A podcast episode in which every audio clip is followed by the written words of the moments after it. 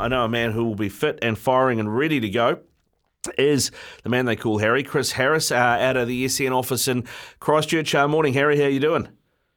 Good, Ricardo. How are you, buddy? Yeah, good. Thanks, mate. Thanks for uh, ma- making time for us uh, early this morning, mate. Uh, uh first up, uh, I suppose we should really talk uh, White Ferns, mate. And we had hmm. Ben Sawyer on the phone last week, and he said, "Look, you know, it's a it's a risk and reward thing. We have to be going out and trying to score 200 rather than playing it safe and scoring 130. And sometimes that doesn't come off.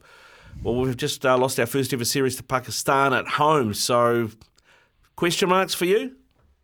Yeah, well, it's interesting that he says that because they were chasing a smaller total of about 136 and they ended up 127 for seven. So um, they didn't quite get that formula right. Obviously, in the first game, they didn't have Amelia Kerr because she was over in Australia in the Big Bash. And so there was lots of talk about her coming back making a big difference. And unfortunately, even in the mm. second one, um, they didn't. Uh, being nine short, only seven down, you'd sort of wonder that perhaps they didn't take a, a, enough risks. And it, ju- it just seems to me there's a couple of Pakistan batsmen that tend to score a lot better at a run of ball, and it just feels as though the New Zealand batsmen are struggling to do that. And I think that's been the difference. What's the the the biggest problem, Harry, in your eyes? I look at the squad and, and you think, look, there's a lot of class there, particularly what we saw in the WBBL. Uh, you know, Amelia Kerr, you had Sophie Devine over there hitting big big runs, and then you're coming over and playing for this team. Is, is there a culture problem? Is there something going on behind the scenes that we're probably not seeing seeing any? No, I don't think so. I mean, we've got a, a class batting lineup, and as you've said, we've got mm. proven senior players that have been proven in all conditions and scored heavily in this format of the game. Um, and it yeah. just could be a case that unfortunately they're, they're, not in the best of nick. You know, when you look at Suzie Bates, Devine, Amelia Kerr coming back, I mean, we've got some quality world class players at the top of the order, and unfortunately they're just not firing. And when your top order doesn't fire in T20 format, it makes it really challenging for middle and lower orders to come in and score at sort of seven, eight, and over. So we just we literally just need more out of the top order. I, I know there was some mm. talk that maybe um, moving um, Devine back to the top of the order. So I'm not sure if that's something that she's interested in or, you know, it's not what the team wants going forward, but that could be an option they look at. But yeah, we just, um, I don't think we've been aggressive enough at the top of the order, to be honest. The New Zealand 11 played Pakistan in the warm up, um, Harry. How much depth have we got coming through? I mean, I know Leigh Kasperek is there and she's been on the fringes for a while, but how much in the way of options has Ben Sawyer got Oh, look, I think there's a little bit there, but I think he's at the end of the day, I think he's got the best players for, for getting this job mm. done. And as I said, they're just uh, they're not probably just not the best in Nick, and we we just need that top ordering, top order firing. I don't think there's anyone that's put their hand up that said I, you know, I can come into the top order and do that job. Um, but that, that's something they need to sort of get right because obviously quite a bit of reasonable home summer for the for the White Ferns, so they'll be very keen to rectify that form and, and, and get ready for the rest of the summer. Work to be yeah, done. they got one more. Yeah, there's work to be done, and they've got another game to go to salvage. Uh, you, you, know, some some pride uh, back in that uh, black that black silk. So, hey, mate, uh, let's talk about the the test team. They're taking on uh, Bangladesh obviously uh, losing that first series, we do not want to go down and be a part of history. I think they've only lost one home series against Zimbabwe and the West Indies. There's been a lot of talk about selections. Ravindra to be in the team. How surprised will you be if he isn't? Um, I'll be a little bit surprised. I mm. I think I, I had a chat to Smithy and we both picked him in our first mm. test um, side. So I mm. think Look, for a couple of reasons. Now, he obviously offers that other um, spin option, but it just strengthens up that order as well. It'll make it a, a pretty strong order. You know, whether he comes in for a um, an Ish Sodhi or or one of the middle order batsmen, I think slotting him in at sort of six or seven um, is is one is twofold really. It's great for him just to make his way in the you know in the test arena, not push him up too high, but give him a chance to settle. Um, and I just think it'd be a really good place to start. And, and, and, there's been a little bit of talk as well. This is the start of the second round of the Test Championship, so this is important points. Mm. So New mm. Zealand mm. really need to rectify that loss in the first Test and try and. And it's difficult in Bangladesh in their conditions against their bowlers because as the wickets deteriorate, you know the variation in bounce and the spin, we all saw it. So um, it's going to be challenging, but it's it's really important that New Zealand get it right in that second test, but I would certainly pick Ravindra if I was over there. Yeah, it's interesting, mate, because I mean, we've talked a bit about Henry Nicholls, right? And I mentioned the stat a couple of times. I think his test average is 38, but on the subcontinent it's 16, and they continue to pick him, right? But we saw that Rachin, being quite a risky player, is probably going to be a better player of spin than what Nicholls is. Um, would you would you slot him in at four, or would you look at maybe Will Young opening and, and, and bringing Devon Conway into four? What what would you be doing in terms of a, a rejig of this batting lineup? Oh, look, if it was Henry Nicholls to miss out, and I feel sorry, a bit sorry for Henry Nicholls because he seems to be the guy we always go to. We've, we've got to remember that mm. the test before this one, he scored a double hundred. So he's, and, and I take the point that um, his average in the subcontinent's not as good. But if he was to be mm. replaced by Ravindra, I think you just slide Mitchell up to four, which I think he can handle. Um, and then perhaps Ravindra or Phillips at five. Um, so I wouldn't make I wouldn't make drastic changes, and I wouldn't want to chuck Ravindra up too high too soon. I mean, I know he had a phenomenal World Cup, and we want to get him in there at some stage. But I'd love him just to bat in that sort of middle to lower order to give him a chance to settle into the Test arena. But they've got yeah, there's so if we, um, decisions to be made. Yeah. So if we're strengthening up our our betting stocks, uh, Harry, what about yep. the bowling side of things? We didn't probably have we didn't have a, a, the success that the Bangladesh spinners had in terms of that. So does Ajaz keep his frontline spinner spot? Yeah, I think so. I, I don't think you, you, can make drastic changes. I just don't think we bowled well enough in that in that first Test match. Mm. Um, you know, if you if you replace it, you've probably got to keep the two seamers. Obviously, a new venue, so um, the the two seamers in Southey and Jamieson obviously have got to do um, their best work in that first innings um, and and try and make early, early inroads, which makes it easier for that sort of spinning options. The other option um, is is Ravindra comes in for Sodhi because you've got the advantage that we had after that first test is the emergence, I guess, of Glenn Phillips with the ball. Um, mm. You know, I thought he bowled really well in the World Cup when he was asked to, and then he came out and got a four for in the in the Test match. Um, so his his quality is certainly improved, and one that New Zealand are obviously happy to use him um, and not just a part-time role, but certainly get some un, um, overs under his belt. And being a right arm offie, he's going away. Um, he's going the other way to the, the two left armers that potentially might get picked. It's, it's, it's an interesting one. I was reading that the car apparently it looks like it's going to be more of a spinning pitch than than the last one. Um, so that would suggest uh, maybe you know they need another another outright spinner. But yeah, I mean Ish Sodhi for you, where where is he with his Test career? Because he does seem to be that player that can bowl five great balls that, that really get the batsman thinking, and then kind of lets them off the hook with a sixth every over. Yeah, well, he's been phenomenal in white ball cricket in recent years, and just he, he's never really had that much time to settle in Test cricket, and hasn't really set the world alight in that format. So um, I, I have a feeling that before this Test series started, they thought they were going to give him both the Test matches.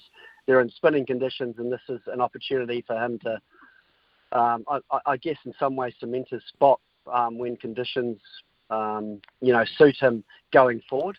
Um, so look, I did say that Ravindra might come in for Ish, but they may give him this other test match, and that could be saying, well, these are the best conditions for spin, so you know, let's give you an opportunity and see what you've got, um, and, and that might, in some ways, going forward, making an easier decision whether to keep including Ish or um, just to, for him to sort of concentrate on his white ball cricket has um, we're we're one from eight uh, series since the ICC World Championship. Uh, are you concerned, and, and why have we struggled wee bit in the red ball format?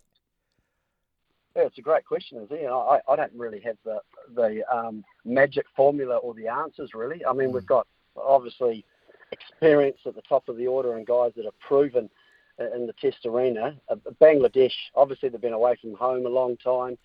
Bangladesh has always been challenging. It's never mm. uh, it's never a, a, place that you go to and generally batsmen score mountains of runs. You know, generally the Test matches are approximately how the first Test went. You scored a sort of 300 to 350 in that first innings, and then the scores get lower from there. So, two things: New Zealand have to bowl better up front in the first innings, and we've got to score more runs in that first innings. You've got to take the you, you got to take pressure off yourself scoring runs in that second innings because it is really really difficult.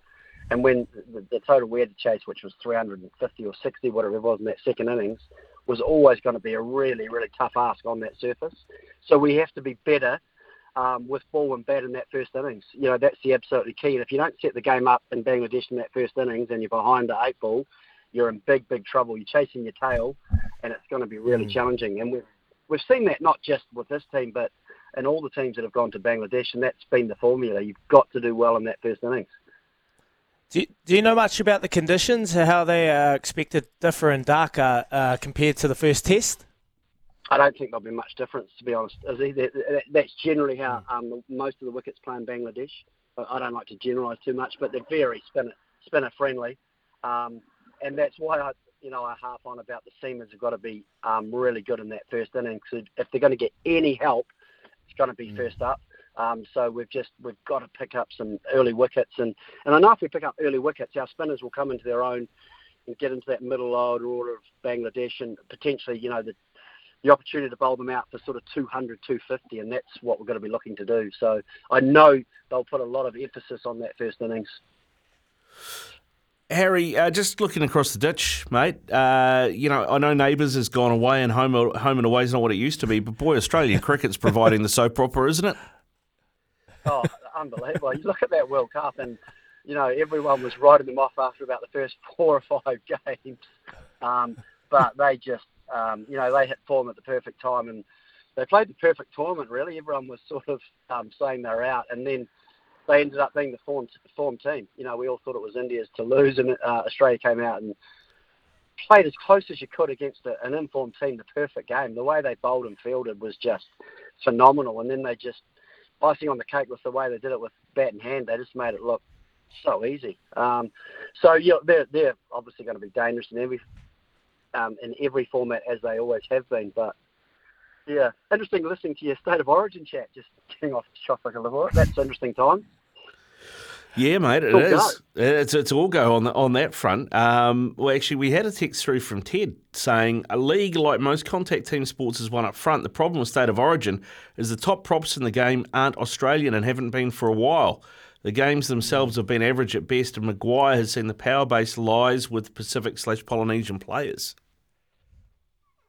all go. I, I just love what, as he said. I mean, as a Kiwi, I'd love to watch a few Kiwis playing in that um, state of origin, but then understand that sort of goes mm. away a little bit from what it was designed for. Yeah, well, have you got a team, Harry? I mean, have you? Most Kiwis seem to have a team when it comes to Origin, other than Kempe, who says he only he only cares about the black jersey. yeah, well, no, I, I obviously prefer more about the black jersey as well, but I was sort of always a Queensland guy. Oh well, never mind. There's no accounting for taste, eh? He loves a winner. He loves a winner. hey, uh, hey, Harry. Just, just on, on the Australians, they love to throw their own under the under the bus over there. Obviously, Mitchell Johnson throwing up uh, oh Dave Warner under the under the bus there. Have you ever thought about throwing Flem under the bus? Oh, not at all. But throw him under the bus. He threw him over the whole bloody line of traffic. I thought that, that to me, uh, he made a point, but it was just how. Um, ferocious that point was. I mean, there's obviously underlying issues there for me. Um, look, yeah, look, it has a point. Um, one, some people are saying, well, he's not guaranteed to play three tests, so to say he's going to retire after mm. the hmm. third test causes other issues. As someone said, what happens if he fails in the first two? Is he guaranteed to be picked? Look, he's had a phenomenal career, and over a long period of time, he's been a you know, a world-class player, and at his best, he's he's amazing to watch. Um, and look, I think he deserves a, um, a little bit of a send off. There was obviously the Sandgate saga as well, Sandpaper saga, sorry. Mm. So um, there, there, certainly has been some issues, but that was, yeah, I thought that was a um, pretty ferocious um, article from Mitchell Johnson. It's not the first time either, so yeah. Mm. yeah, it's interesting. interesting times ahead. Yeah, Johnson said that because uh, he he did something in an article a little while ago when uh, Warner initially there was talk of him getting dropped, and Candice, uh, Warner's wife, came out and said a bunch of stuff. Uh, did did an interview somewhere about it and how um, you know, it was unfair on her husband, that all this talk, and he uh, Johnson in a in a in a column called it weird and cringy for her to do it. Um, and apparently, off the back of that, Dave Warner sent him a text which he said was incredibly personal and said some pretty nasty things. So I, I don't think this is going away anytime soon. No, no. So uh, expect a few more articles to come out, and obviously Mitchell Johnson's writing for a paper as well. So as he knows, um, the more controversial you can be in, in some ways, um, the more papers you sell. But yeah, I, there's certainly an underlying issue there, and they're obviously not they're obviously not the best of mates, and um, it feels any opportunity to um, put the knives in there, they're, they're, they're being thrown um, fast and furious. Yeah. Did, did, did Flem ever hook you up with an HRV system or not? No, not yet, but I'm sure he would. Flem's pretty good like that. Okay, good, good, good, good. All right, mate. hey, good stuff, Harry. Thanks for coming on, bro. Thanks, Pleasure, Hez. guys. Anytime. See you in a couple of hours on the course, mate. Oh, yeah, I wish. Too busy, mate. Too busy in meetings, eh, Harry? You need to have more of your meetings on the course. That's what you need to do. Yeah, it's a Christmas. It's a great time of the year to be selling, so yeah, I'm looking forward to it. Yeah, good stuff, man. Good luck.